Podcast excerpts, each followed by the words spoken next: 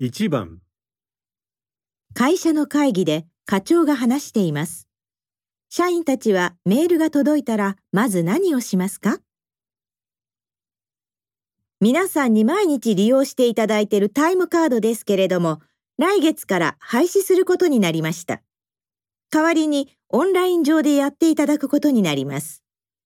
今月中に手続きを済ませておかないと、来月から出社と退社の時刻が記録されなくなってしまいますので、必ず手続きを済ませておいてください。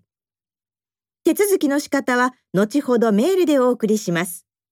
メールに仮パスワードが書いてありますので、まずその仮パスワードで出勤管理システムにログインしてから新しいパスワードを設定してください。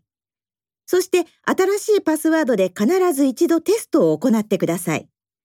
新しいパスワードでログインしてから退出ボタンをクリックして退出時刻が出てくれば手続き完了となります。社員たちはメールが届いたらまず何をしますか？